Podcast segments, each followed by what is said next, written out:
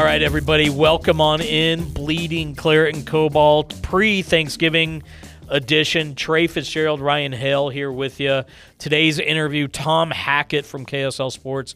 Tom uh, was one of the beat writers covering the team this year, traveled to Austin for the playoff game, and we kind of go almost position by position or line by line uh, on the field, getting Tom's thoughts on who succeeded and why, who needs to improve and how. Uh, both looking back at 2022, looking ahead to 2023, and we mix in some World Cup talk, some uh, dog ownership talk, some holiday travel talk, and a bunch of other fun stuff here. I think you'll enjoy uh, hearing Tom's thoughts on Sergio Cordova's prospects, uh, Jefferson Savarino's uh, ability to improve, Justin Glad, Andrew Brody, Zach McMath, Brian Ojeda, Brian Oviedo, uh, Diego Luna. The list goes on and on and on. But uh, this is a fun episode. You'll hear a lot more from Tom Hackett, KSL Sports, coming up on the other side, right here on Bleeding, Claret and Cobalt, brought to you by One Wire Fiber.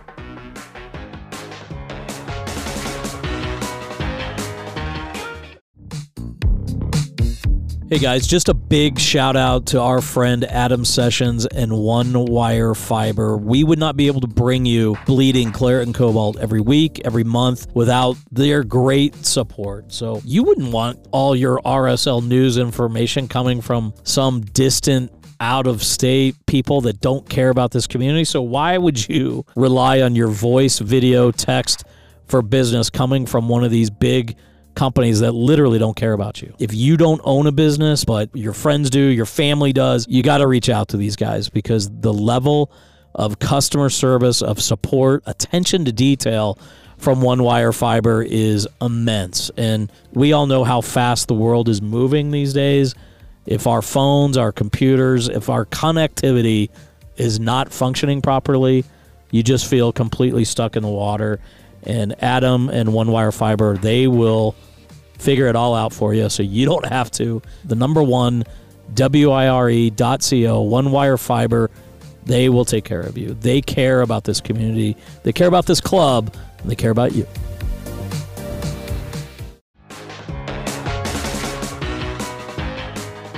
All right, here we are. Trey Fitzgerald, Ryan Hale on a uh, it's about a week before Thanksgiving.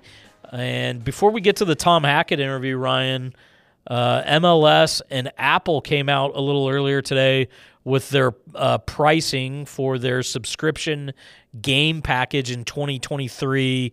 Uh, which is I think 99 for the year, 79 if you already have uh, the Apple Plus service to watch Ted Lasso or The Morning Show or whatever else they have on there. Um, 79 a year is the same that MLS Live used to cost. Um, I think the one of the maybe undercovered aspects of the Apple TV deal is that I believe all the MLS Next Pro and a bunch of Academy games are going to be on this service as well as obviously uh, Major League Soccer games. But there's also a monthly uh, uh, subscription fee if you'd rather do that instead of uh, annual. But uh, just what are your thoughts on on on this Apple announcement today? Well, it's a lot of. Then, then those numbers were bigger than I was hoping they would be. Yeah. Um, it does make sense. Uh, I was just talking about in the past, like what we'd had to pay to get those if you wanted to yeah. do that. Um, I was hoping that like it would be a little more reasonable because, or a little bit more just at a lower price point just to be make sure that everybody had a chance to see it because that's the one thing we're taking away the chance for us to have a local broadcast over the air for free every yeah. week you know with Dunny and DJ that's got that's out the window because of this I do think that that's a value that I think will as a fan you that's it works. I do think there's another another aspect of that. I think that's that's important to know is that season ticket holders get that for free, right? That is correct. So, so that's a perk of being a, a season ticket which, holder. You know, somebody who doesn't, you know, has to like budget out, you know, season tickets yeah. if I'm going to get those. Um, save a hundred bucks on. I mean, you can yeah. break that in. I don't know. There's there's some there's it's, some. It's definitely a perk to being a season yeah, ticket holder. So I think I can. I mean, I can see myself like going through that math, math in my head. Well, this is what I'm actually paying for. So. Yeah um, I hope that what that does mean is that uh, the production is going to be a focus. Like this is the money's going to go to the to the production, yeah. and we're going to see the kind of content that does replace what we're losing because we are losing some good content. Now, again, given that uh, not every market was getting the content that RSL was getting here in Salt Lake, but I am hoping that like you know for the sake of the people that are like signing on those to those deals to like you know as as uh, on air talent that they're going to be getting paid the way what they're worth yeah. to be there.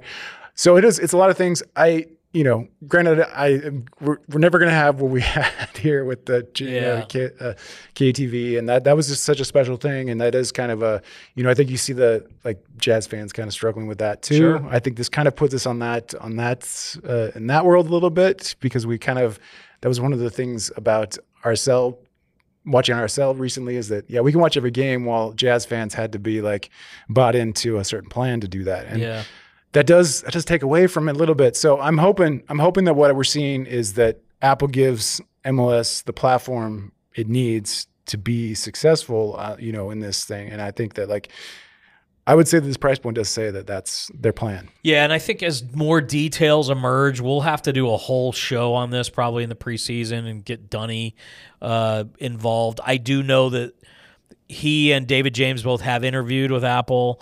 Um, should either or both of them be selected, they are going to be very well taken care of. I think financially, the concern for them and everybody else is okay, but I've got all these jobs and revenue streams and other things that I do in my home market. Am I going to be able to continue to do those? Um, as you mentioned, and as we've talked about in the past, this deal does feel maybe a little more severe for us because we are the only team that has been on free over the air television for 18 years. And this past year, we were the only team to get, have free television, free streaming, free radio um, in English and Spanish.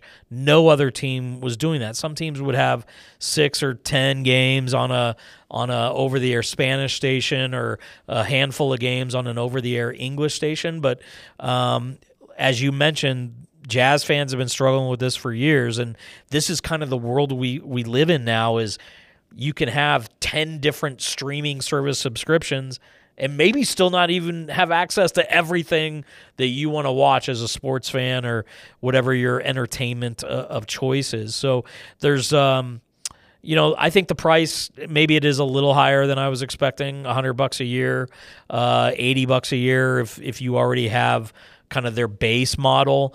There are going to be a handful of games each game night that are in front of the paywall. Um, as you mentioned, uh, for season ticket holders of one of the league's 29 teams, you do get a free uh, um, MLS on Apple subscription. Um, it is going to be interesting to see how this thing grows over the next few years because, look, there's 2 billion Apple devices in people's hands worldwide, but I, we're not concerned about the gamblers in Macau, who I always use as the example, who hey, maybe they'll wake up to MLS because these games are going to be at an odd time and during a time when a lot of leagues aren't playing and they want to consume more soccer because that's more opportunity to either be entertained or gamble or both or whatever.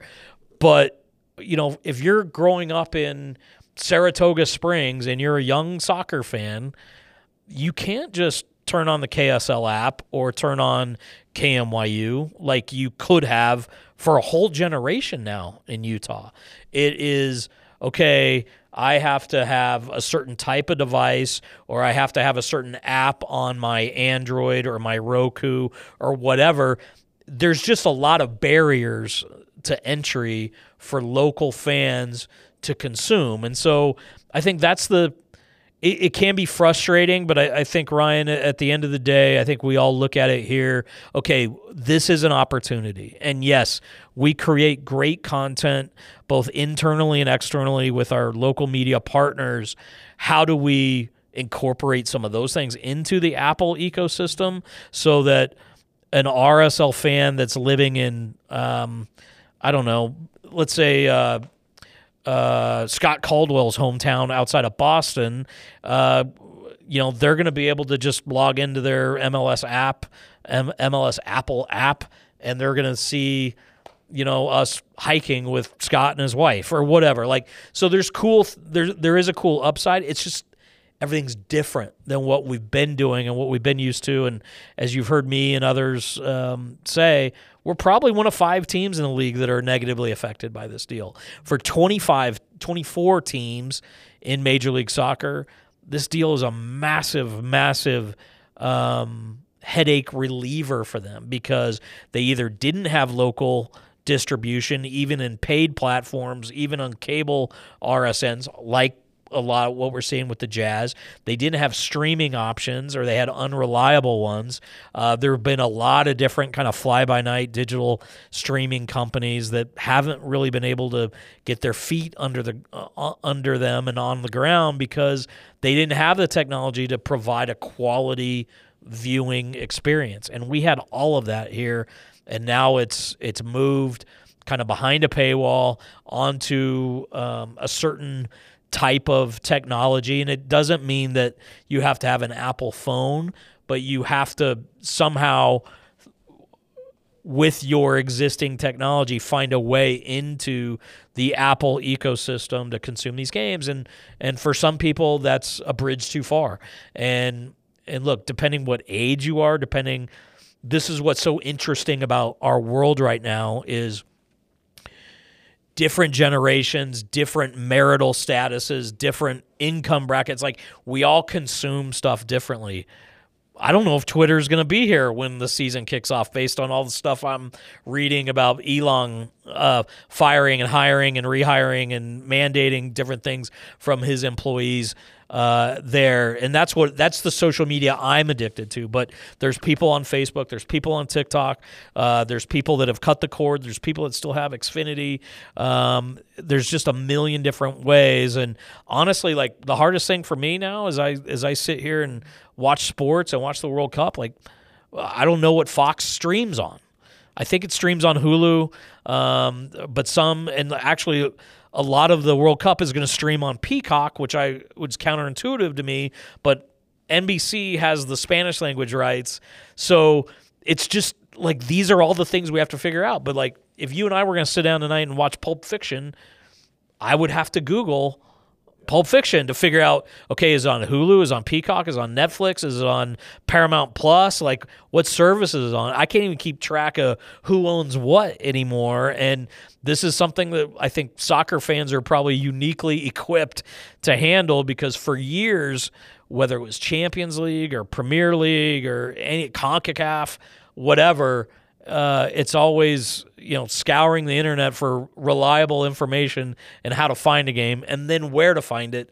And you know how are tv stations going to show our highlights under this apple deal? We don't know. How are bars going to um, show games and have the very communal soccer viewing experience. We don't know.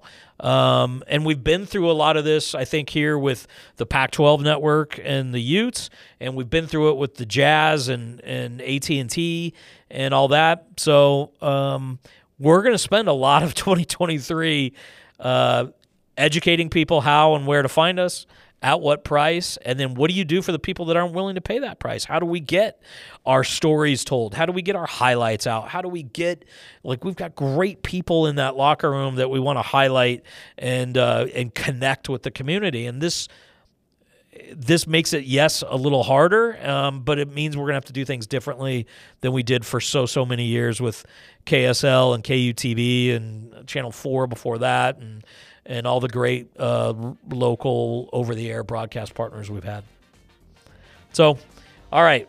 Uh, like I said, we'll get into that again uh, with Dunny because he's got a very unique viewpoint on that. But uh, that will be for probably a post Christmas, maybe a pre Christmas uh, show. On the other side of this uh, this break, you will hear from KSL Sports beat writer Tom Hackett right here, bleeding claret and cobalt.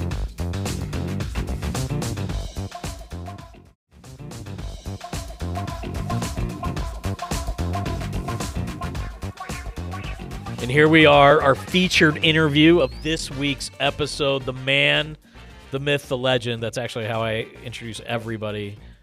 KSL Sports, Tom Hackett. Tom. Hey, guys. What's happening? Not much. How are you? Good. Are you ready for the World Cup? I am. It's my favorite tournament of the uh, I was going to say year, but it's my favorite tournament of any sporting event. And this is your first World Cup where you will have your son next to you. It is. How have you thought about how you're going to groom him early in the morning to No. in you know to imbibe the soccer? No, because normally when a World Cup comes on, I just immediately think of beer. Really? Well, yeah, because in 2010 I was in Bali for the wherever that one was, and then 20 Mm. South Africa. South Africa, thank you. 2014, I was a junior in college in Brazil. Salt Lake City. What Were you a were you a Real Salt Lake intern in 2014? Probably or 2015. I showed up to one day. Just one day. I remember. I was meant that. to come for two, but I only was able to make one. I can't remember. I had something else on that other day. Anyway, it's irrelevant. So no, I I enjoy the World Cup, but not because of children. I don't think I don't. Are you gonna get the little man up Yeah. at 6 a.m. and start watching games? Well, Australia's got an interesting schedule. They're 3 a.m., 8 a.m., and noon. Every group stage game or just the last one? No, so every group stage game, it's like Tunisia at 3 a.m., Oh, okay. France at 8 a.m., and Denmark at noon or something. Yeah. The US have a great schedule. Yeah, U.S. I think all the games are at noon. All the games are at noon, Yeah. which is amazing. Costa Rica is who I'm going to be. That's the non-U.S. team because of Brian Oviedo that I'm Uh-huh. going to be uh, honed in on. I think they've got a 3 a.m. game on the third group stage game. Um, I'm excited though. Oh, Like, dude. I mean, have you watched the FIFA Uncovered documentary on Netflix yet? No, but You I've seen should. the, I've seen the trailer.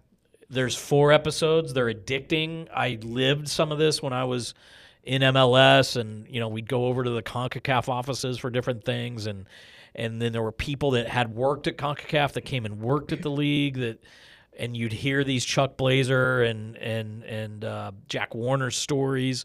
I remember being at the World Cup in 2002 in Korea when when Sepp Blatter won re-election and immediately tossed Michael Zen Ruffinen, his uh, general secretary, uh, trader, basically out of the big ballroom in the Seoul Hilton. They show some of this um, in this documentary, so it's just fascinating, and it's. I guess it's kind of like you look back and you're like, you know, we always kind of knew or had suspicions that this is sort of how things got done, but when the U.S. and the U.K. didn't get the 2018 and 2022 World Cups, I think that was the splash of, of it was just so bold, I guess, the corruption by that point. So, Yeah. Anyway, He just um, recently apologized, didn't he, Sepp Blatter? Yeah, I mean, he he's said a he's, mistake. he's heavily featured in this documentary, and and he's coming out and saying, you know, it was a mistake. We shouldn't have done Qatar. We probably shouldn't have done Russia. But, dude, he's just trying to yeah. insert himself in the conversation, try to make himself relevant again. But anyway, are you? Uh, do you have any qualms about watching the tournament because of you know how Qatar got the games or the World Cup, I should say, and how the stadiums have been built, and obviously there's a lot of uh, things off off the pitch that Yeah. uh, bring discomfort, It hind- it certainly hinders my uh, enthusiasm. Yeah, I'm not. But I, I just I, I love the I love the, the the tournament. Yeah. So I'm gonna watch. But yeah, it certainly it was never put it this way. Like you know, because I'm 30 now, um, and I want to try and get to as many World Cups as I can moving Okay. forward. But there was never any uh, consideration to go to Qatar for this. No. Yeah, you know. Whereas if it had been in England or I think Australia had the 2022 bid as well. Okay, there was a small did, chance right. that, like, I would have for sure gone, made it, made, Sure. found a way to go, even if I, you know, pay on my own dime, sort of thing. If work didn't want to send me, but oh yeah, I wanted to go, but never in Qatar. That was never a like. There was Do a you- video that just released of a journalist being questioned. You've seen Yeah, it, yeah, the Dutch journalist. Yeah, and I'm like, oh, see, just stuff like that really Apparently, puts me. Grant, Grant Wahl took a picture of the slogan on a wall in the media center, and somebody like shoulder tapped him and said, "Could you please delete that from your phone?" Isn't that He's like, crazy? what are you talking about? Anyway, yeah. what do you? What's your feeling on having a World Cup in the winter instead of the summer? Well, I think you have to have it in the winter if it's in Qatar. But I'm obviously not a fan of it. I, I think the summer. I Would you rather the soccer world take a break in like June or July for thirty days, or November, December? June or July. Yeah, I, I'm kind of enjoying, I guess, the uniqueness of it from an MLS perspective. Well, for MLS it works, right? Yeah. But for Europe it doesn't. like this is the longest off season any of us involved in Major League Soccer will ever have in our careers. And you deserve it. Because of the World Cup. Thank you. Um, but like it gives Damir an extra month yeah. to get his back right before preseason. It gives everybody else an opportunity because we went, you know, because of the COVID year and then last year, like everything was so compressed. And not just soccer, like the NBA is coming off a couple heavily compressed seasons as well. And then now you're kind of back to what may be a normal rhythm. And the MLS is going to start January 6th preseason, February 25th regular season. You're going to take a break in the summer for the Leagues Cup. I'm not clear yet when Open Cup games are going to be played next year, but MLS Cup next year is going to be back like December 8th or 10th or something. So um, it's a unique opportunity, I think, for everybody to kind of rest, reset, re- recharge, recalibrate. And uh, the good news is here at Real Salt Lake, we're still selling a ton of new season tickets. That's good. And, and we haven't even made new player announcements or re-signings or like all that kind of stuff that I'm sure we'll get into here today. But uh, it's great to have what I think might be a pretty stable offseason. Like we don't have the ownership thing hanging over our nope. head. We know who our coach is going to be. We know 90% of the team roster for next year, probably because, maybe this is where we should start, Tom, but like all those acquisitions that happened during the year last season Anderson Julio, Jefferson Savarino, Diego Luna, Brian Ojeda, Brian Oviedo, Danny Musovski. Um, who am I missing? I mean, Sergio got in tail end of preseason last year on his loan, but um, and then you had like obviously some other young guys, Bode Hidalgo most notably, kind of emerging uh, at the end of the year. But all those guys get to come in and have a full preseason with Pablo and the rest of the core group starting in uh, January. Yeah, I, have said um, for quite a few months now that this is the most important off season for the club in recent memory. I couldn't, I couldn't even tell. I started covering the team officially circa oh, maybe 2018. Okay.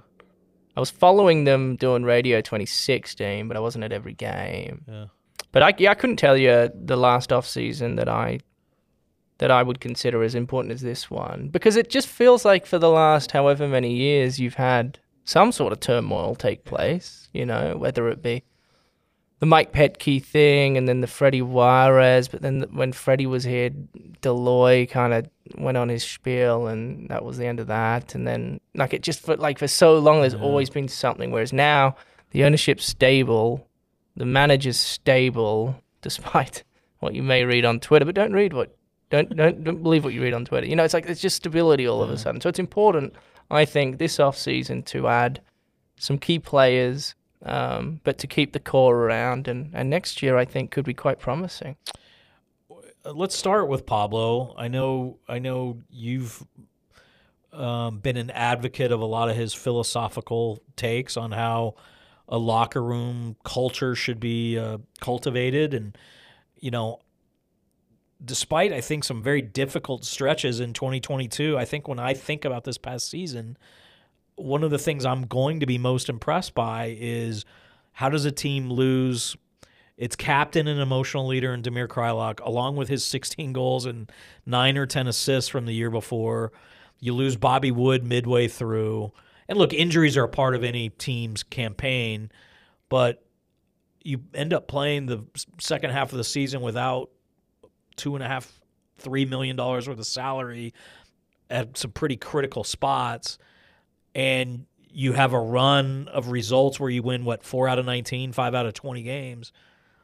And pablo and some of that senior leadership guys and, and you got to give credit to everybody in that locker room I mean, the young guys too they they didn't splinter they stayed together. I think that's to me i mean obviously you didn't have the cinderella run like you did when pablo was the interim boss in 2021 with the western conference final. Um, but I don't know. Just what what's your take on on maybe how you saw Pablo grow, having that uh, interim tag removed and and having the permanence under the new ownership to build his culture. I think the season was a success. Uh, I think I, I would I would like to think anyway that most people would agree on that. at the start of the season, the club was pegged to finish towards the bottom of the conference, and they they they, they scrambled their way into a playoff position. But I do think there is a ton of area for growth to be had, um, and I think the the biggest you know period throughout the season that you have to circle if you're Pablo or the front office or whoever is is that middle to to end stretch where they just they kind of crumbled. I mean, they started the season, you know, flying. They were at the top, and then they just they kind of just withered away, and it just didn't feel like the, the energy was there, or certainly the confidence was lacking. And confidence is funny. Once it starts to crack, it can really crumble if you're not careful. And that's probably, you know, from an outsider's perspective, not being in the dressing room every day, that's probably what was happening. Whether or not you know people will admit that, but so you've got to figure out how how to not allow that to happen moving forward. And ebbs and flows throughout the season are always going to be natural. There are going to be periods where Sure. you play better and periods where you play worse, but you can't have those periods where you play worse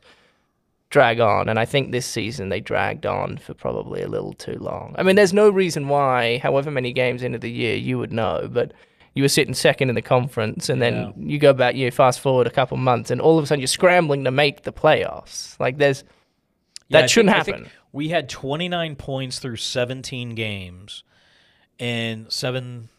No.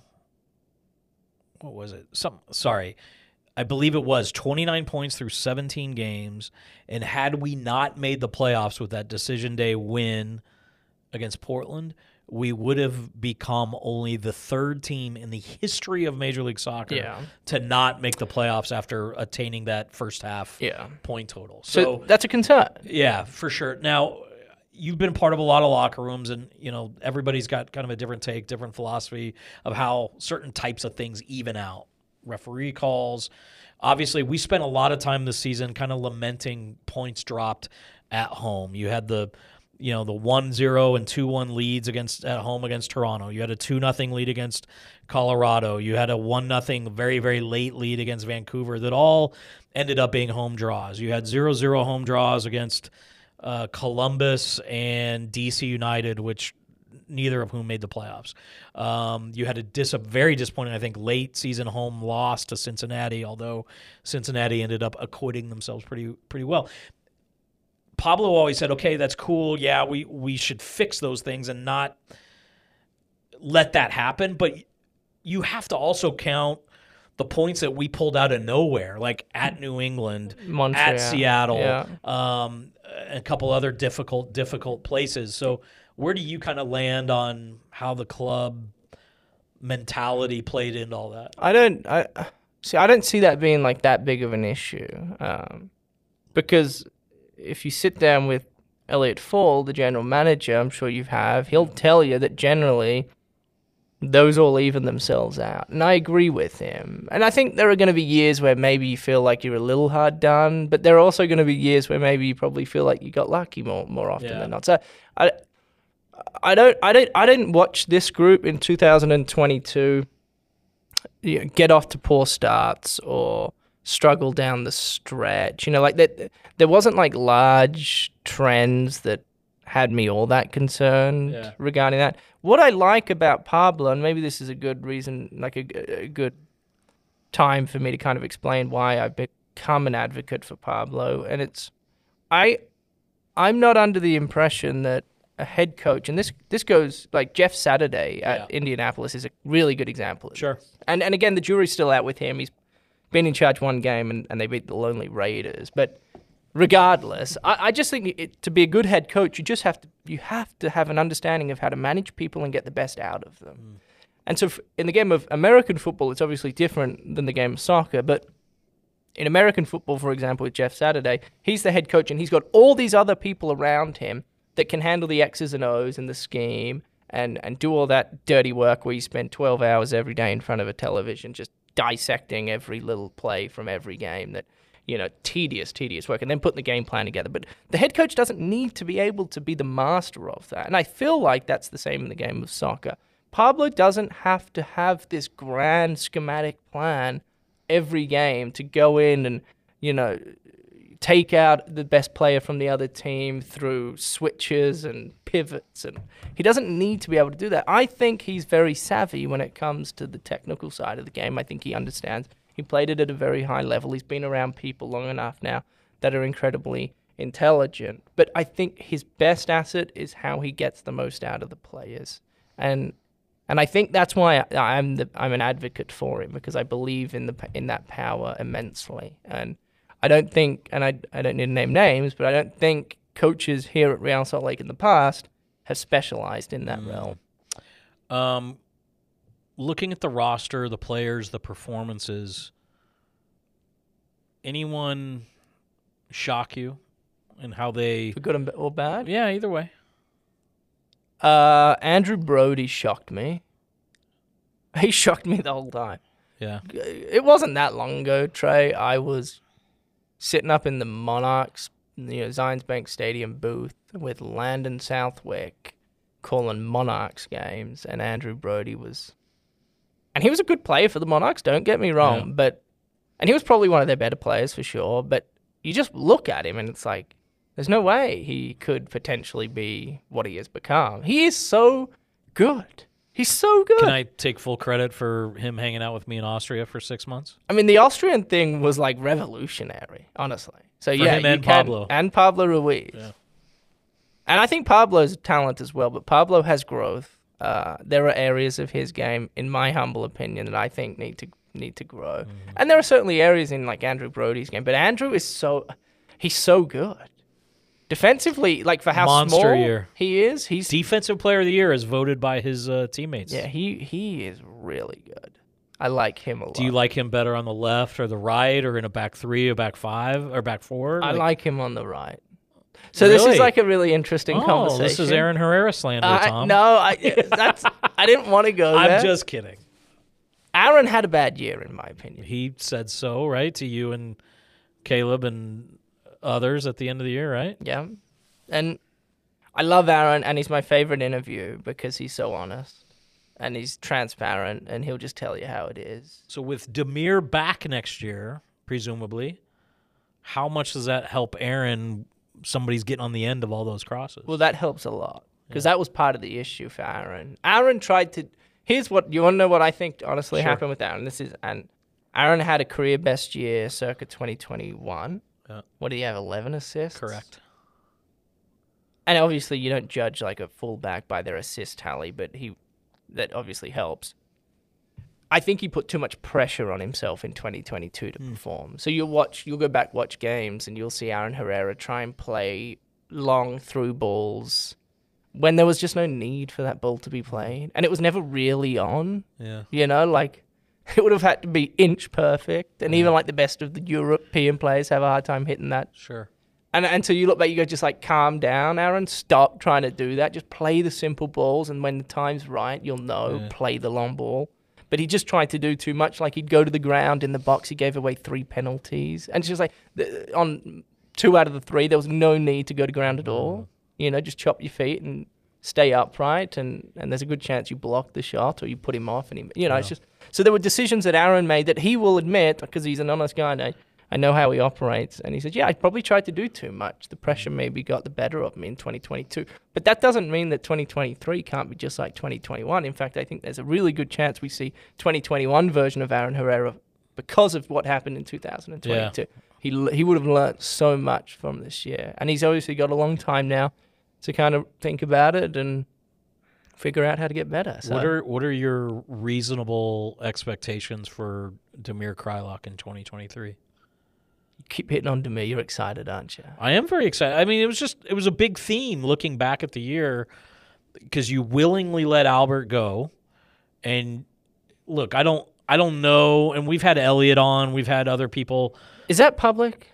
What the the yeah. club will? Okay, good. Yeah, I think Pablo's talked about it. Others. But like, I don't know that you reasonably expected Damir to come back and have 16 goals and 10 assists like he did in 2021 when he, I think Elliot said, look, if there was a best 12 instead of best 11, Damir's probably in there. And I know, you know, he got some MVP votes and some of this is MLS extra time punditry and all that kind of stuff. But 10 and 10. 10, 10 goals, 10 assists. That's, That's, your expectation for Damir in 2023. Mm-hmm. So does that mean to you his back is better. a non-issue and hundred percent. no, I don't think it's hundred percent, but I think it's. I, well, I certainly hope it's hundred percent, but I, I think ten and ten for Damir is a good year, but not a great year. Okay. I think a great year is sixteen and whatever Yeah. it was. That's a great year. To be fair, he's But getting if, older. if you have Sergio or Savarino or you know some of the pieces that you didn't have in 2021, and look, Albert's a different player than Jefferson, obviously.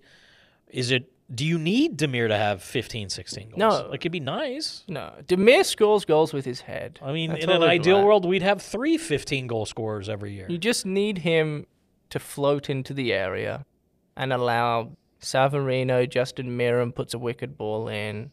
These sort of players on the outside to Aaron Herrera, just service, you know. Damir's never going to be the sort of player where he receives the football 40 yards from goal, dribbles around four players, and then picks out the top right hand corner. He can, but that's not what he does. What Damir does is he controls the football from box to box. He spreads it out. He he brings other players into the game, Yeah. and then his movements attract defenders, which in turn opens more space for other players on Real Salt Lake.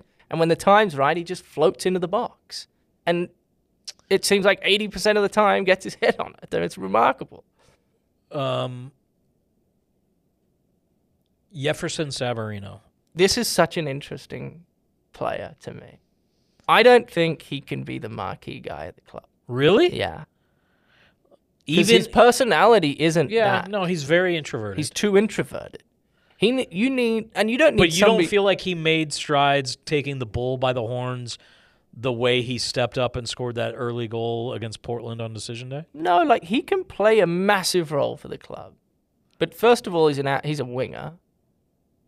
So- and I would prefer if the club's marquee player is a central player. Okay. Now, like you can argue, you know, Carlos Vela for LAFC is a winger, and but I hate to break it to RSL fans, Jefferson Savarino, for as good as he is, is not Carlos Vela. He's just not. He's good. Like I like. I think Jefferson Savarino's amazing. He's Okay, let me let me scored really me big goals for the club. Jefferson Savarino's StatsBomb radar in 18 games is effectively identical to Hany Mukhtar's radar over 33 games Yeah, that's fair. from 2022. I, I So, and I, I'm not saying he's Hany Mukhtar. Hany has, he plays a little more central. He's got a little more freedom to attack and that's a lot it, less Trey. defensive responsibility than Jefferson has. But I guess my big question is, where is the upside? Where is the growth that, even if he's not the marquee guy, that he can take in in 2023 and having a preseason and a full season and understanding Pablo and having Damir back and all the reasons we think we could see Savarino grow next year. I don't know if it's entirely up to him Okay. because if you watch LAFC play, they almost force the ball to Vela. Yeah. Like it's almost only down that one re- that Sure, one flank, and he'll flip sides and play on both. But predominantly, he plays on the right side. He cuts back in on that left, like Messi's, you know, made famous, and Gareth Bale Yeah. and the like. But Real Salt Lake doesn't play like that. Mm. So, so that's why I don't think it's it's it's all up to him to take his game to the next level. I think what he does is like amazing. I think, and I think what the club pays him is worth it. And Yeah. he gets he makes a lot of makes the most money on the team. Right. Um, and so I just think you need somebody centrally that can dictate games with more authority. The mm. problem I have with Savarino, and this is why I assume Pablo tried to force him centrally at times mm. this season, is to mm. just get him on the football. Yeah. But he's that Find his that strength space. isn't playing centrally because Yeah. he's he hasn't done a ton of that at the professional level. So I think I think Savarino's uh, amazing, and I think he's always going to be one of the better players on the team, if not the best. But I don't think he one plays the position that Real Salt Lake uh, allows him. Because I don't want to come, I don't want to come on the podcast and say, "Oh, wingers can't be a marquee player," because then you look at like Lionel Messi and Yeah. for in the league Carlos Vela, but you can. It's just Real Salt Lake doesn't force the ball to his wing as often as they need to. If he want, if he is the marquee player, they don't do that. Now, enough. late in the year, he started playing more on the left. Did you like that? I did, yeah. Yeah. I, I think he's better suited on the left almost. than the right or Uh-huh. then central? I think he's almost better suited on the left because he can cut in on his right. Okay. And he can pick out the top corner, or he can put in a cross to the back post that uh, mm. strikers run in. When he plays on the left, he basically yeah he's a right-footed player. Well, sorry, when he plays on the right, he's a right-footed player. So to get onto his dominant foot, he has to go touchline, yeah, baseline, and I, am always a fan if you have a, a talented winger that their biggest strength, and this is Savarino, is beating defenders one on one.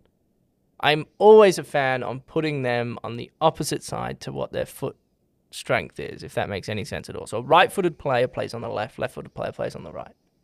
That's why you love Brody on the left. I like Brody on the but left. You didn't say that. but he's different because he's a fullback. I know. I'm just teasing. So that's why I like Brody on the right because his job isn't to cut in. His job is to operate all the way up and down that right hand side and put crosses in. You don't want fullbacks. You can. You don't want fullbacks getting into the middle of the park. Right. 30 yards from goal playing as a 10 because then it just ruins everything shape from your shape. A couple other players that I would like you to project upside for next year. Okay. Sergio Cordova, should he return? And I don't know. You don't know? I don't. How do you know? Nobody knows. No, that's the that's he? the magic question. Nobody knows who he is.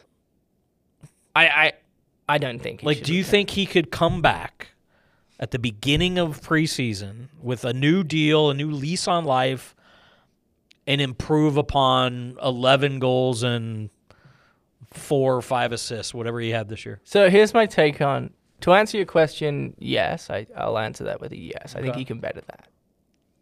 I I think Sergio Cordova could be like the best striker or top three striker in the league. Because when you look at the man, he's six four, Six three. Yeah, six three. I think. Like he's broad. He's strong. Mm-hmm. He's fast. He has a decent first touch. But His it's all about confidence be, with him. Okay, there you go. That's it. That's why I say I don't know if he should there's, come back. There's, you can. I mean, on like his body language is such that when he's not confident, he he physically shrinks himself smaller than his stature. I know. And you look and at he hangs his head. And then when he and he gets flying, bowled over, he gets bowled over too easily puts too. His chest get, out, shoulders up.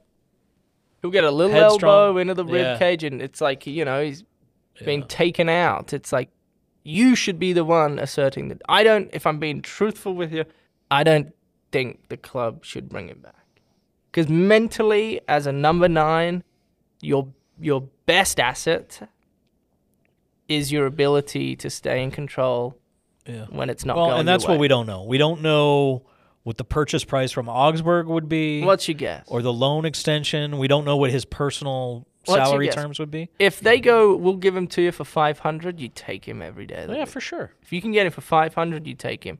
But if you start getting into the into the millies, I don't know if you can do that. Um, Justin Glad, really good player, amazing year, amazing. And year. as if he's on the field, we don't give up goals and we win games. The eight games he's missed, he missed. I think we are zero wins, five losses, three draws off the top of my head. Yep. Um, he's quality. Still young. Only seven players in the history of this club have played more games than him for RSL, which is amazing to me because I think he he just turned twenty five. Yeah. I'd sell him. To who? Granted, I don't know when his contract's up. Well, he just signed a new deal before last year, so I think he's got three years left. Yeah, I'd sell him. And I think the latest MLSPA numbers have him at like seven or eight hundred grand. But as a value? No, as a uh, his salary. Yeah. Um, because I think right now is when he's valued the highest. I guess my question is sell him. It's it's like yeah, but who's gonna pay market value for him? That's what I don't know. Does well, he? There's got to be European clubs out there that are interested in a player of his quality. It's just like he's at his peak. He's 25. His value is not going to get any higher. He's coming off a career best right. year. He's but got 25 three years left now, on his deal. I feel like like 25 used to be the big cutoff for transfers. It's younger. I now. feel like it's 25 is older, right? For sure. Yeah. If he was 22, there'd be a much broader market for him. Sure. I guess the problem was he never got here's playoff the thing, time when he was 22. And I've said this a million times. When he and Jordan Allen signed for our club, I was the American sports fan that wished they would play for RSL for 15 years, right? I never want to see us sell Justin Glad or Aaron Herrera or Diego Luna or whoever the you know Axel Kai, whatever. But that's not reality, Not right? reality. And I guess my question is can Justin Glad continue to improve? And I think we saw a pretty big jump under Pablo for Justin because remember both Freddy and and Mike Petke would let Justin start 30 games a year and then bench him for the like decision day in the playoffs, right? And I don't know. Obviously I'm biased. Can he improve? Is there enough room for him to improve? And again, this is a guy who was voted team MVP by his peers. Yeah. Can he improve enough to be part of the U.S. national team in the next cycle? I think so. I think where he gets, I think where he misses out is, um, I don't know if he's good enough with the ball at his feet. I think he's good, and he'll spray it around, and he'll go from center back position, you know, to the left wing position, and, and, and he can hit it pretty flat and pretty accurate. But I don't know if if he. I think he needs to improve that area of his game, and he certainly needs to improve his his finishing ability. And there was that game late in the year. Yeah. Which one was it? It was uh, uh, L.A. Galaxy, I think. Wasn't Yep. It? Yep, where he was devastated to not get those He had finishes. two or three Yeah. finishes that you have got to put away. You don't care if you're playing goalkeeper; you have to finish those Mm. chances. And so he need, like Walker Zimmerman, right? So mm, Walker's kind of the one guy U.S. men's national team that plays locally in the Ryan thinks Soccer. Walker Zimmerman sucks. See, I think he's really good. I'm just kidding. I've, we've had Ryan and I have had this discussion, so I'm I'm make I'm poking a little fun. I think Walker Zimmerman is awesome. he's really good. There are people that think he's declined a little bit, maybe this season as opposed to last, but I think the dynamics in and around Nashville have maybe not depended on him as heavily. right. Anyway, But I think that's who, who Justin Glad's probably striving to become. He could put on some more weight. He could get bigger. His arms are not as big as Mm. he's so fast though, He's so fast. So that's the other thing is like how much weight can he put on without? diminishing his speed. Correct. Yeah. But I, I guarantee, yeah, he could he could get bigger in his in his chest and his shoulders. Um, he's kind of he is a sm- uh, what's the right word? Because scrawny is not the right word, but he Maybe he is slight? slight for a Yeah, centre back, well, I think he's lean. and he Maybe not slight. he doesn't get like bullied on on off the ball or anything. He's pretty physical, but Pretty he strong. could use He's a good communicator. He's a good communicator. He could use some uh, some some weight room time, I think. Um, But he was good. Marcelo Silva was good. That partnership was good. I was gonna say, Marcelo Silva, I think played ended up playing almost 1,200 more minutes than he had in any previous MLS season. What did he do different? Because normally he's he good. had the armband, according to Pablo. well, I get it, but normally he's good for a calf injury that'll sideline him for Yeah. a month or two. And Calf injury, a few red cards that he avoided yeah, I this know year. he's good. He, He didn't red. have. He didn't see the red mist like he sometimes does in the past. So he he's. I hope this is what I hope with Marcelo. I hope they grant him a, a new contract that'll see his professional career conclude at Real Salt Lake. I think that's what And you- everybody wants. And you probably pay a little over his value over the course of that deal as a way to just say thank you, Hmm. because you you've been, he's been so he's been so good. Uh, even in years where he kind of has struggled to stay healthy or he's made a few irrational decisions and seen red, he's he's a good locker room guy. He's a leader. People follow him. He's he's like a warrior. yeah. Yeah, like he'll go into challenges, no fear. Like you, you need players like that to create a culture that's capable of winning. You know who else appears to be fearless? Who? Braian Ojeda.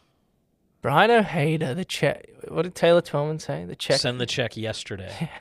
If you you had break won, the news on this podcast? If you had won the two billion dollar uh, Powerball, would you have given Elliot and company the uh, the four million or whatever it is to uh, purchase Mr. Ojeda from Nottingham Forest? I would have bought the club. I you would have bought the whole club. I would have promoted you to president. I love Oh, John. I would have fired Elliot. I would take over as GM. Wow, Yeah. you want to lose all that money that quickly? Yeah, and then I'd and then I'd sack Pablo, who I love, uh, but I'd go and poach Ange Postecoglou, my Australian from Celtic, Fine, I'd just find a way to pay him enough. Really? Huh. I'm glad you didn't win then. Yes. what are you talking about? You'd be president. Yeah, I don't know if that's the best thing for this club either. I, I'll, I would definitely want a spot, and uh, don't think I didn't dream of how I would approach Mr. Blitzer and Mr. Ryan Smith uh, to weasel my way into the ownership group if I had if I had won that lottery. Braian Ojeda is really good to It's go real full deal, circle man. here. Yeah. Uh, yeah, they need to buy that now. He uh, and he wants to stay. he's immense. He's really good. He's just um, he's he's almost perfect for the league too, Mm. which is part of why you need to buy him now. Uh, because there are players that come in and they just can't quite grasp the physicality Yeah. of the league, and he, it's like he he never skipped a beat. And we're talking about a player too, Trey. Don't you know? Let's not forget that he didn't really play much for Nottingham Forest. No, he only played three games in a whole year. So like before he got here, he hadn't played a ton of football. Um, and normally that hurts players, but it seemed to it seemed to help him because he um he's just really he's solid. Like Yeah. defensively, he he kind of bullies people off the football, and then in the attacking phase, he's clever and he's smart and he's he's a good dribbler too. That's well, he wasn't the hard six that I think we all had kind of dreamed of. he's of. like a hybrid. yeah, It's kind of cool. yeah. It's like Um, really cool. You like him and Pablo Ruiz together, or do you think they're too similar? That's hard to answer. Yeah. We I didn't see, we didn't see enough of uh, so Brian for sure I think's uh, a starting midfield player. Yeah. But I didn't we didn't see enough of Jasper and Ooh. Brian in We my haven't opinion. gotten into Jasper. No. But cuz when Brian came in Jasper was kind of the one that took a seat. Yeah, a little Granted it was his first year and he'd played a ton early like it was probably good that he Yeah. didn't play as t- a ton late but moving forward Talk I'd like about to, upside, man. I'd like to see Jasper and Brian Okay. in the middle. I, I like Pablo and, where, Ruiz. and then where do you put Diego Luna?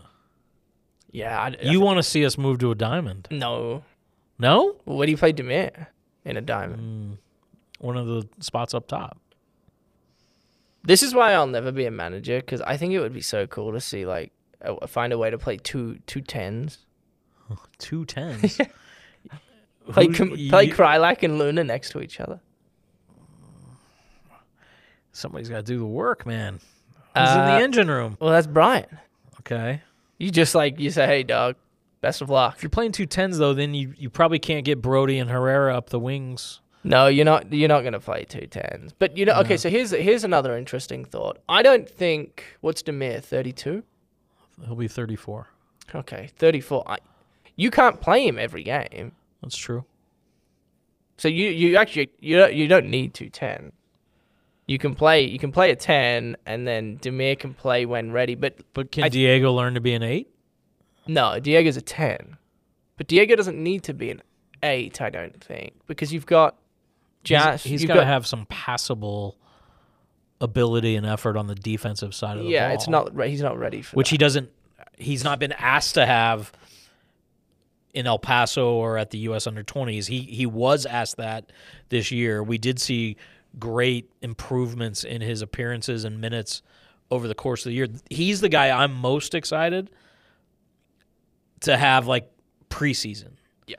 because of all the philosophical learning and teaching and everything that happens. Now, the first half of 2023 is going to be a little disjointed for Diego because of the under 20 World Cup. He'll be an 8. So he's going to be in and out of Utah and Malaysia and everywhere in between, but I think he's going to be a prime cog for that US under 20 team. Oh yeah. Well, he's yeah, he's he was that this year too. Whenever he'd depart on Yep. duty, and he you'd see highlights all the time. But so so I I I think what will happen is in 2022 you play you start Damir as the 10, and then Diego's off doing his US under 20. But I think when Diego comes back, that would be a perfect time to give Damir maybe a game mm-hmm. game or two rest, come off the bench. Diego gets some run, and then you can kind of just manage that way moving forward. Who feels good? And then where are you at with Chang, Oof. Meram? You know, I, I think Chang's a left back. What? I know it's weird. I think he's a left. I think Speaking he's a of left back. backs, like Oviedo. Well, Oviedo's quality. He's been good. I mean, we'll see World Cup. Miriam, Julio. Miriam should come. Miriam, love Miriam. Miriam has treated me, especially this last year. I don't know what happened, but he he's a homie. He's really cool. He's a bench player. He's gonna hate me for saying that. No, I think. I, I mean, I think he played so many minutes through all many those minutes. injuries that he he realized that that final 20 minutes of every game off the bench that we saw at the tail end of 2021 where he can go one on one at tired defenders like that benefits him I agree. I think he should come off the bench. Uh, I think Maikel Chang's a left back, which is very strange to say, but I really do. I think he's best suited at left back, and I think it's too late in the process now to make that transition. But I think that transition should have been made seven years ago. He's by far the best defensive attacking player Real Salt Lake has. If you watch him play, all he does is stick out his left foot and the ball stops on his foot. yeah And he does it three But- times a game. He's a great do you defender. remember the game the home game two years ago when wando came off the bench and turned a one nothing rsl lead into a 2-0 Yes. 2-1 Three one. chang was at fault on both of those because he wasn't pressuring the service Yeah, no. Well, he's not a left back, and he's too old to now Yeah. become a left back. But I think he I should know. have been. I, I agree back. with you that his defensive work rate and ability has greatly improved. The Chang and Meram are similar players for me because they're older now, uh, but they they both offer a, a lot still. And when you when you're attacking tied defenders, you can have more of an impact, and I think that's the impact they need to have.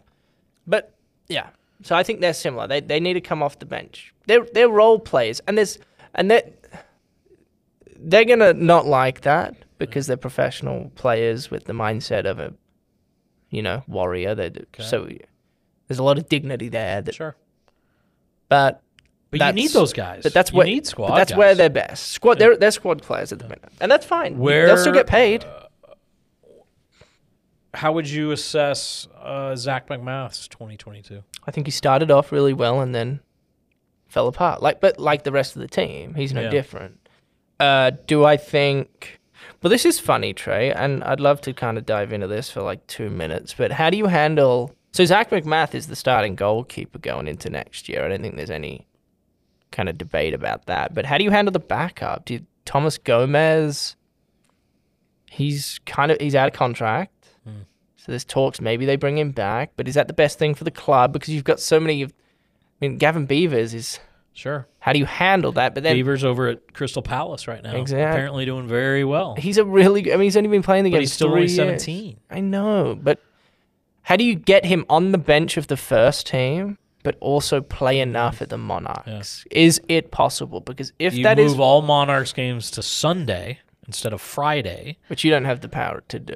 Well, I don't, No. But certainly that is something I think the club may want to go into. But no, uh, yes and no, because if he goes and plays a, a Friday night game for the Monarchs and then turns around and plays, sits on the bench for Real Salt Lake on a Saturday, what maybe one game out of the year he'll be used. It's That's and even when he is used, he's a goalkeeper, and it's not like he's.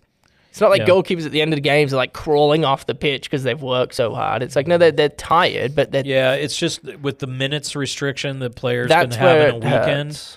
That's that's where you want to have the MLS game ahead of the next pro game. Yeah, and I think uh, the minutes restriction shouldn't apply to goalkeepers personally, Mm. or I think the minutes restriction should be greater for them. That's not a bad shout. I don't know why. Look, I mean, different. as we saw in Chicago with Slonina the last couple years, they were the ones that really kind of broke the reluctance in the history of this league to play very young keepers. So what's the goal for Gavin Beavers? For- What's the club's goal for Gavin Beavers? Well, Is I- it to- I, I think it's dual. It's get him get him to a point where he can become a reliable starter in Major League Soccer Yeah, that's and first objective. get him to a point where you can sell him his rights for a lot. several million dollars. That's the perfect scenario, Right. Yeah. And I think fans, But management agree with You've got a 10 year veteran in Zach MacMath that you need to teach guys like Gavin and Of course. David in the past and others like how to be pros. Uh, yeah, no, I I don't disagree. But But you're not making But any here's money the on thing. Zach. The club's not No. making any money on Zach. no, So if it And- comes down between Gavin and Zach, and the club believes that Gavin's at a point where he's capable of starting games, you start Gavin. And that's a hard decision, Sure. and I wouldn't want to have to make it or And- tell Zach yeah, that. and but I think it's probably. I, I don't know when that point is. in the past, the It may club's not never be right done now. that. The club No. hasn't made that decision. They've always like hid away from having to make that. They've been like. "Oh, we'll just give it a little bit more time." It's like, no, give that, make it now. Put him in the deep end and ask him to yeah, swing. I think the year. Look, Ochoa started what twenty five games in twenty one. He probably should have played more in twenty instead of Putna. Um, and obviously hindsight's twenty twenty and that stuff. So let's say Gavin Beavers. Andrew maybe he's not ready to start. MLS yet, what are we but doing? he's too good for next pro. So do you loan him to a USL team for No. part of why? because I think you wanna you wanna make sure that his development is here. You want to be able to Okay, but control that quality games are a big part of his development. You think he's that much better than MLS next? I do. I think, and look, may, I think the gap will probably close a little bit, but I think the gap that we saw this past year between MLS Next Pro and USL is was more massive than anyone anticipated. Well, maybe you do loan him then. If maybe you do loan him for a year, and but you you have to find a don't know. club that's that's going to start him.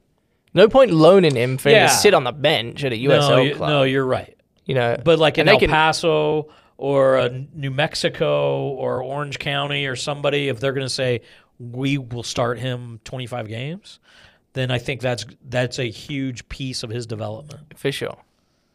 You just have to take him for the word because there's nothing you can put in a contract Well- that states we're going to take him back. No, and that's where like so many of these like relationships and everything that the coaches and the administrators have with other people that they they trust, you know. Um, You know what's going to be cool? Huh. Axel Kei is going to play next year. yeah, how many MLS minutes do you think Uh, Axel's going to get? I'm going to go with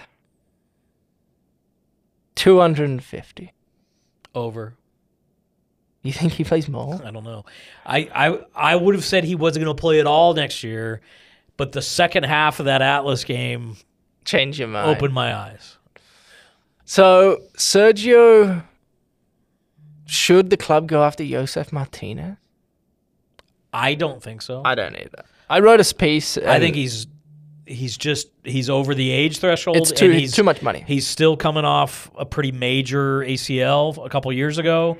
I don't I don't think it's a I think if you're going to spend whatever he costs in both acquisition costs and salary, you can go find and again, I mean I know I'm talking out both sides of my mouth because every club in the world is looking for a reliable number 9 and whether it's 2 million or 5 million or 10 million or 20 million, people don't actually think they can find those. Like that's why they're the they're the holy grail. Yep. You know, of roster building. And that's why, going really full circle to the very start of the conversation, I believe the marquee player should be a central striker Okay.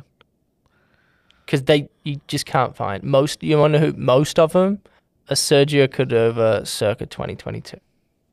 Most of them, Right. where they're good, and they have moments But they're where you're frustrating, like, "Oh right? gosh, that could Like yeah." Sergio got But himself into amazing positions and obviously had some finishing issues. Correct. And he sorted a lot of those out as time went on, more or less. And Cordova will play. But every striker goes hot gold. Fernando years. Torres. Remember him, the Uh-huh. roller coaster ride he used to take you on at Liverpool or Chelsea, or Atletico or wherever? Like when the guy was hot, he was unstoppable. well, li- yeah, Liverpool he was the best player in the world, but then he'd go to Chelsea and he wouldn't be great. I mean, like Cucho Hernandez. Um, Sure. that, that's what the club needs to go out and try. 10 and million find. acquisition. He's worth every single penny of ten million. So Would you rather have him or Reynoso? Also ten million. I'd rather have Hernandez because Reynoso's a wide player. That's fair. So I uh, part of the reason I think this is the biggest offseason in the club history is because I think they need to break the transfer fee record for the club. I don't see why this wouldn't happen in in this offseason. It, it, I think it has to, to be fair. Because what is the? Are you allowed to say like what the club record fee is? Isn't it like two? It's uh, two and a half. Two and a half is It's, I mean, literally, Twice. literally buying Jefferson Savarino, selling Jefferson Savarino and reacquiring Jefferson Savarino are the three biggest Yeah. transactions in Yeah. RSL history. So that needs to change. And that's no disrespect or offense to Savarino, but it's two and a half odd million dollars. It's it's it's enough money, but it's not enough money at the same time. Yeah, look, in in 2017, that was a lot more in- Exactly. in, Major League Soccer context than and it is I don't now. think you need to go and find a ten million dollar player. No. But- we don't we don't need to be Toronto. No. Or even um, Columbus, Yeah. like Minnesota, these clubs that Real Salt Lake's better than Sure. They're still spending more money on.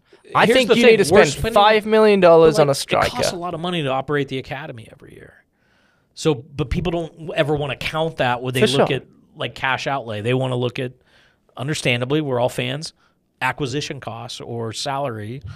But let's say in another five years, when the next group of Brody, Herrera, Glad, uh, Orozco, Farnsworth, um, Kei, Wellings, maybe Julio Benitez, whoever, whoever that next gr- like group of academy guys are, you're getting those kids players at a fraction of the cost that it goes out to acquire them, even with an intra league yes. trade or transfer, then and you want to save your money for the for the big budget uh, difference maker, like maybe Braian Ojeda. But here is also why I think, A four million purchase of Ojeda would would be a new standard. and he's worth that. Yeah. I, he's 22. He's 22, and that's why that U22 mechanism, because, and I don't pretend to know the details, but the way the acquisition costs and the way that gets amortized over the life of the contract, and this is how LAFC actually built a lot of what they did. And look, this past year, they took some of the money that they had made buying and selling U22s and that GAM, and they went out and they got Bale at a discount and Chiellini as a discount, um, and they spent big money on. Um, I'm blanking on the French winger that was playing in Gabon, who had a big MLS Cup. Like they threw a lot of money around, but they had kind of built up a war chest uh, by buying and selling like U22s. So if RSL kind of get into that model, and look, selling academy kids at some point is going to be a big part of that too. That's the number one revenue stream from 90% of the clubs in the world Yes. is selling players. Yes. And we've not done that. Uh, Dallas and I think Philadelphia and the Red Bulls have done a pretty good job um, amongst MLS teams who academies are as held held in as wa- as well you know as well regarded as ours is. But um, you know we just haven't had that big Chris Richards transfer to Bayern Munich or whoever. Yeah. Right. Uh, Well, you um, could have had Taylor Booth. and we still can. You still can. You He's can't playing transfer well. He's playing well, by the way. No, he's playing very well, but and that's the good thing is like we do have the MLS rights to Booth and Ledesma and Soto. Soto, I think, has gotten um, he's been banged up, hasn't he? he's been banged up. He's he's taken some bad advice from his agent. He's played for a lot of clubs in a short period of bounced around. time. He's kind of doing what uh, Rubio was doing yeah, for a minute. yeah, there. but it's like if you bring Soto back to RSL now, Rubio's an who's interesting he going to play? one. He's going to play for the Monarchs, and then you're going to say, well, we want Axel to have those minutes so that he's ready for the first team. You know, and that's that's one of the considerations that uh, is often ignored. I guess I should say. So who knows? And that's the thing. Like we could we could sell, we could bring Taylor Booth back. We could buy him. We could do whatever you needed to do if he wanted to come back home. He will at some point. I don't think right now's the time. I also think, and and it's not a, it's not as simple as saying, "Oh, go out and buy a five million dollar striker and break the club record," because that sounds like a good idea. Even though it does sound like a good idea, part of it is too timing. I, Yeah. I think you're in. I think the club right now is in a window where you can compete realistically for silverware. Mm-hmm. The way the roster's set up and the players that are on it, I, I, I truly, truly believe you are like a marquee striker away and a six. Okay. I think those But if the, you bring in a six, then where do you put Ojeda? you play him at the eight. Because I think he is an So eight. I think that's who he is. Playing with a six, and eight, and a ten is something I don't know that we did much of this year? Well, because Damir was injured. but you will next year play a lot of six, So you're you're basically suggesting that we take the tactical flexibility that we implemented this year with a back three and a back four and add a third almost is it a diamond? Is No. it a more traditional four four two with a six and a ten? I I want it to be. This is all the stuff Craig Weibel used to call tactical semantics, and I love it. I want it to be a four-three-three. Okay. Four across the back. You have a six playing centrally in three midfield, an eight playing right at, uh, in front, and then a ten is obviously far more aggressive. Okay. So a lot of work comes down to the six and the eight, Yeah. trying to dictate some midfield. But if they can accomplish that, then you go into the attacking third, and you've got a ten playing behind a nine with two wingers, Savarino, and we haven't even spoken about Anderson Julio, but I don't even know where you play Anderson Julio because Yeah. you asked. I asked him at the end of the year. I said, "Where do you feel like you're best suited?" He said, "Centrally." I go, "What?" Okay, yeah, it's like, well, that kind of throws a wrench in it all. Hmm. He, yeah, the the numbers on Anderson Julio don't kind of match at the minute, so that's an Well, issue. he, that was also, so banged up, and he was kind of a lost soul, not having really played in Yeah, those. but six even when he was on loan, Trey, he didn't have it. He came off the bench. yeah, You know, it's like he's scored yet. a worldie against the Galaxy here. Yes, he did. But he's yet to prove that he he can start games and, and start a lot of them Yeah, that's fair. consistently. And that for the money you're paying, probably an issue in the off for the off season. Do you believe? Where do you think the club's at off the field? Like, do you think we can sell out all 17, 18 games again next year? For sure.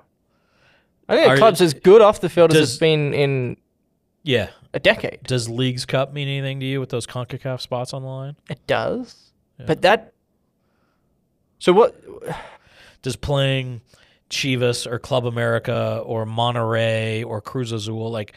Do any of those things get you going? Excited? Yeah. Because the club's got to find a way to get Because back you weren't in. excited about Atlas, but it was probably just because it was a meaningless Well, I was- competition and seven guys were gone on international duty. I was also on a golf trip in Phoenix. Yeah, see, Yeah, I you, you you should have canceled. No, go cancel the golf trip Atlas in Phoenix was the bicampeon. for a f- exhibition game. Come on, Trey. Um, Um, You didn't invite me to Phoenix. I, I it wasn't for me to invite, sadly. But I, I think the club ultimately needs to figure out a way to get back into the Champions League. Yeah, Because I've never experienced a game at America First Field where Champions League football is played, and all anybody Pretty talks special. about is how special it is, and and I'm like, okay, then find a let's find a way to get the so club you back need in to talk to Pablo and say, take the Open Cup seriously. because I'm gonna I'm you gonna only have to win him. five or six Open Cup games I know, but then you to get into Concacaf. but then you kind of you jeopardize You do.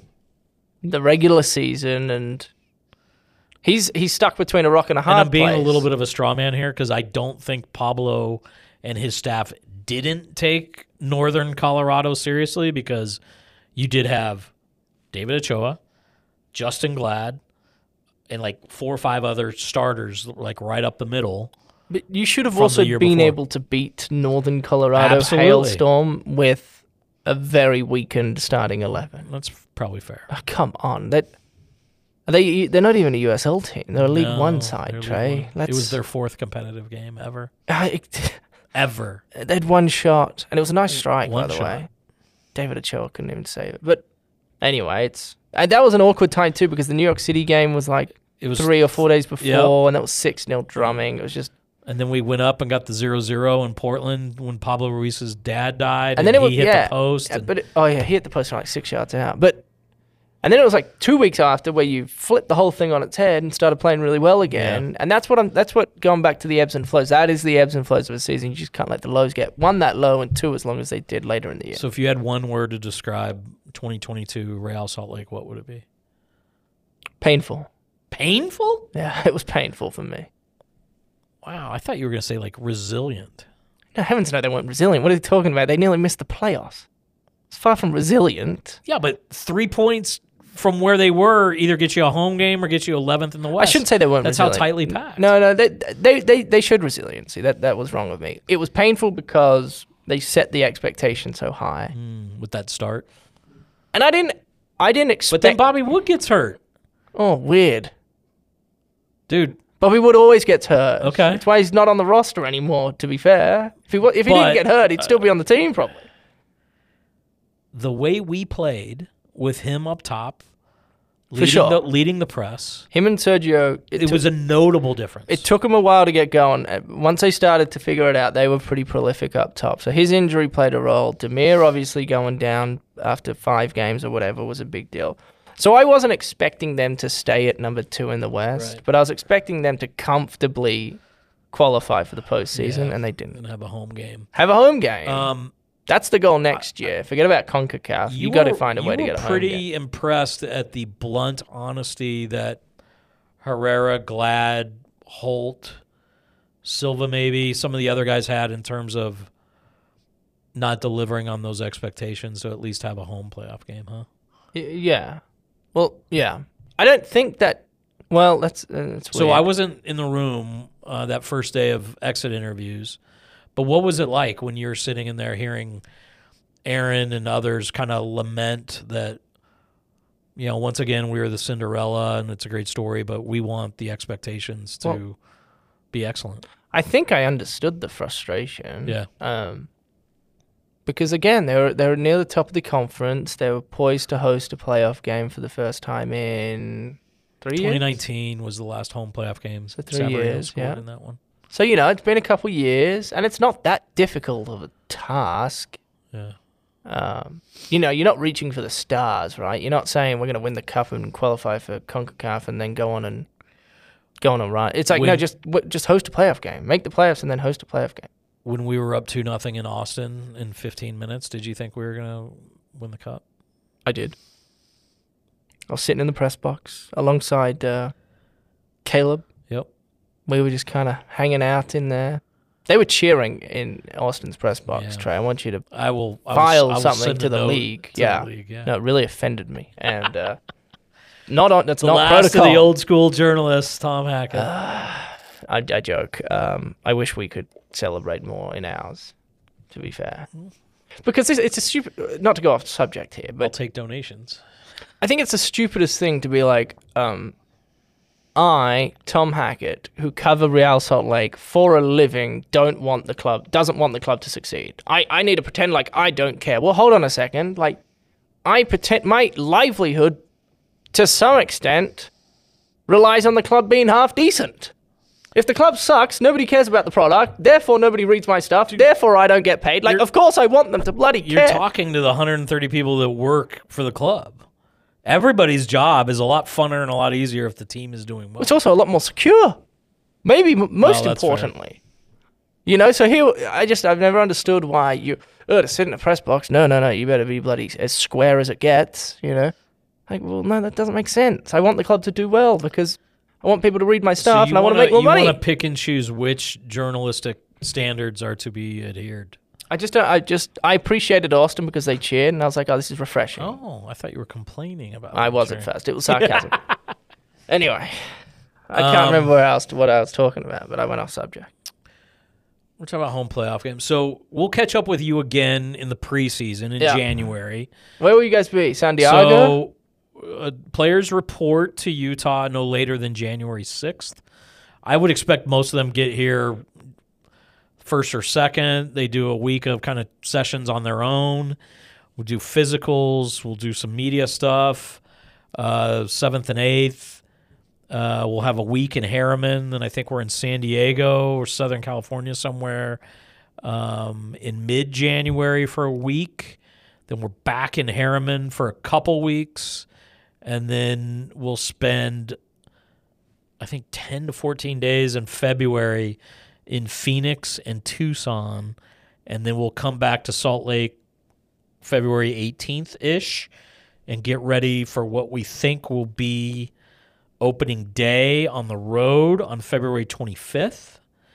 No idea yet when the home opener is going to be. I guess there's there's some possibility we spend a couple weeks on the road. There may be a possibility we spend 5 or 6 weeks Why? on the road because we just put in a new pitch here at America First Field. So You gonna have um, the sound system fixed by next year? I believe that is in the works. New sound, new lights. I don't know Oh, the you got- install dates. Are you going uh, Safe LED standing. lights? We are going LED. Look at you, Yeah. all grown up. Yep. So again, the the fan experience um, has been uh, critical for the Blitzer Smith group to enhance, and you know, with the world being what it is and supply chain, some of those things that we had hoped to get done last summer won't be done until uh, this spring. But uh, progress. That's good progress. Yeah, Needed progress. should be fun. Fill the Um, cracks.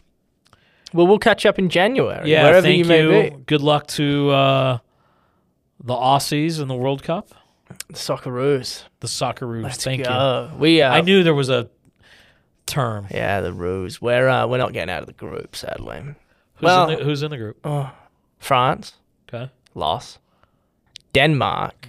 That's the big game. If we can find a way to to to draw Denmark and Okay. then beat Tunisia, we're actually a chance. But we're not going to draw Denmark. It's We'll funny. lose. I, I need to look at the groups again. It's been a little bit. Is the U.S. getting out of their group? I so like U.S., Wales, England, Iran is a difficult group. Costa Rica, Spain, Japan, and Germany. I think it is Germany, right? That's like the group of death. well, but it's not. Like there there's actually a group that's tougher than that. No, Yes. I don't remember. Um, I don't even remember who's in Mexico's group. I'm just at the point now where like every group looks like it could be a group of death. yeah, because there's not one that stands out. Yeah. Which is also why I'm kind of intrigued to see how this all plays but out. But again, like the last couple of years, you know, with COVID and you know competitions more, like you just kind of don't have a as firm a grasp on who's really legit. Like we talked to Damir the other day, and he's talking about Croatia going all the way to the final. What's he talking about? They did it once. I mean, they're a little Okay, older- now they're all of a sudden they're going to do it every time. Yeah. Come on. I don't know, man. Like it's gonna be fun. I'm excited to. He's going to be in Croatia for it, though, isn't he? He is. Oh, I'm jealous. Yeah, I'm excited to kind of watch the games the first half of every day for the next month while I'm visiting family and traveling all over the Southwest. Good for you. Yeah. I'm excited for you. Lobo, but go taking- USA. Yeah, of course. Lobos. Lobos always by my side. You want to hear something sad? What? I've had dog issues lately. Oh, So you did tell me. I'm sorry, man. No, there, no. There's a so last night. uh, Oh, new dog. new issues. dog issue. I'm saying like there's more dog with your issues. young dogs. Yeah, we have so a boy and a girl boxer. They're like eight months old. Guess what happened last night? The boy dog broke its leg. How? running around, stepped in a hole accidentally because they fly around the backyard, and there's a part of the backyard that's like got some mud and stuff. How'd and- you know he broke his leg? Oh, dude, I mean, he comes limping in. you could see it from a mile away. I was like, Oh, he broke both bones in his leg. It was broken, broken. that's awful. I'm sorry, man. That's all right. I know you've had a had a rough. Uh, Dogs fall. are the best, but they're, they Dogs- can be hard. Yeah, I Broken mean, legs so aren't Lo- cool. Lobo didn't break a bone, but he did tear his ACL, kind of in a similar situation, running around my cousin's yard uh, five or six years ago. Now he's got a partially torn left ACL, which I'm just letting the natural arthritis kind of stabilize. But Yeah. he's, you know, when he when he pushes it too hard, he just shakes uncontrollably, and I feel bad. Yeah, But- that's but a five thousand dollars surgery is for a twelve year old dog is probably not a great As is about that price. especially he's not in pain. Like I, he lets me grab his knee and manipulate his leg, and he doesn't. So that's comforting in a way because I feel like I'm doing him a disservice by not getting the surgery. Mm-hmm. But anyway, Anyway, I hope enjoy your boxers- Lobo thank you. in the south uh, southwest. Yeah, he's a good he's a good traveler. He loves those long car rides. stares out the Here window. to and, St. George, to Albuquerque, to Houston, oh wow, and back. Might come back through like El Paso and Tucson and Phoenix just to have some warm sun, golf filled you going with Dad? Yep, With Dad? my roommate is coming. Just kidding, my lovely girlfriend. Not say that, Trey. I was gonna say go play golf. I'm you gonna? I'm gonna leave this in. I'm gonna have Ryan leave this in. We'll know how deep into the, the podcast she listens. Yeah, you may, this may be the last podcast episode you ever do. anyway, Tom, thanks for spending so much time with us. Um, really fun, kind of looking back and simultaneously looking ahead as uh, as 2023. I think will be an exciting year here uh, in in Utah for the whole soccer landscape, but specifically RSL, and and uh, looking forward to seeing you uh, at the games next Yeah. year. No, thank you for having me. Much love to you both. Happy right. holidays. Happy holidays! Enjoy the World Cup. You as well. All right, everybody. Thanks for hanging out with us this off season. Another great show here today. Hope you enjoyed it. Uh, let us know what you think on the socials, on Twitter and Instagram at Claret Cobalt. You can also go to anchor.fm slash claret and cobalt. You can reach out to us uh, via email, rsltrey at gmail.com. Hopefully, we have some other personalities coming up uh, ahead of the Christmas break, and then coming out of uh, out of Christmas and New Year's. Uh, preseason starts January sixth. Fitness testing, physicals, all that fun stuff.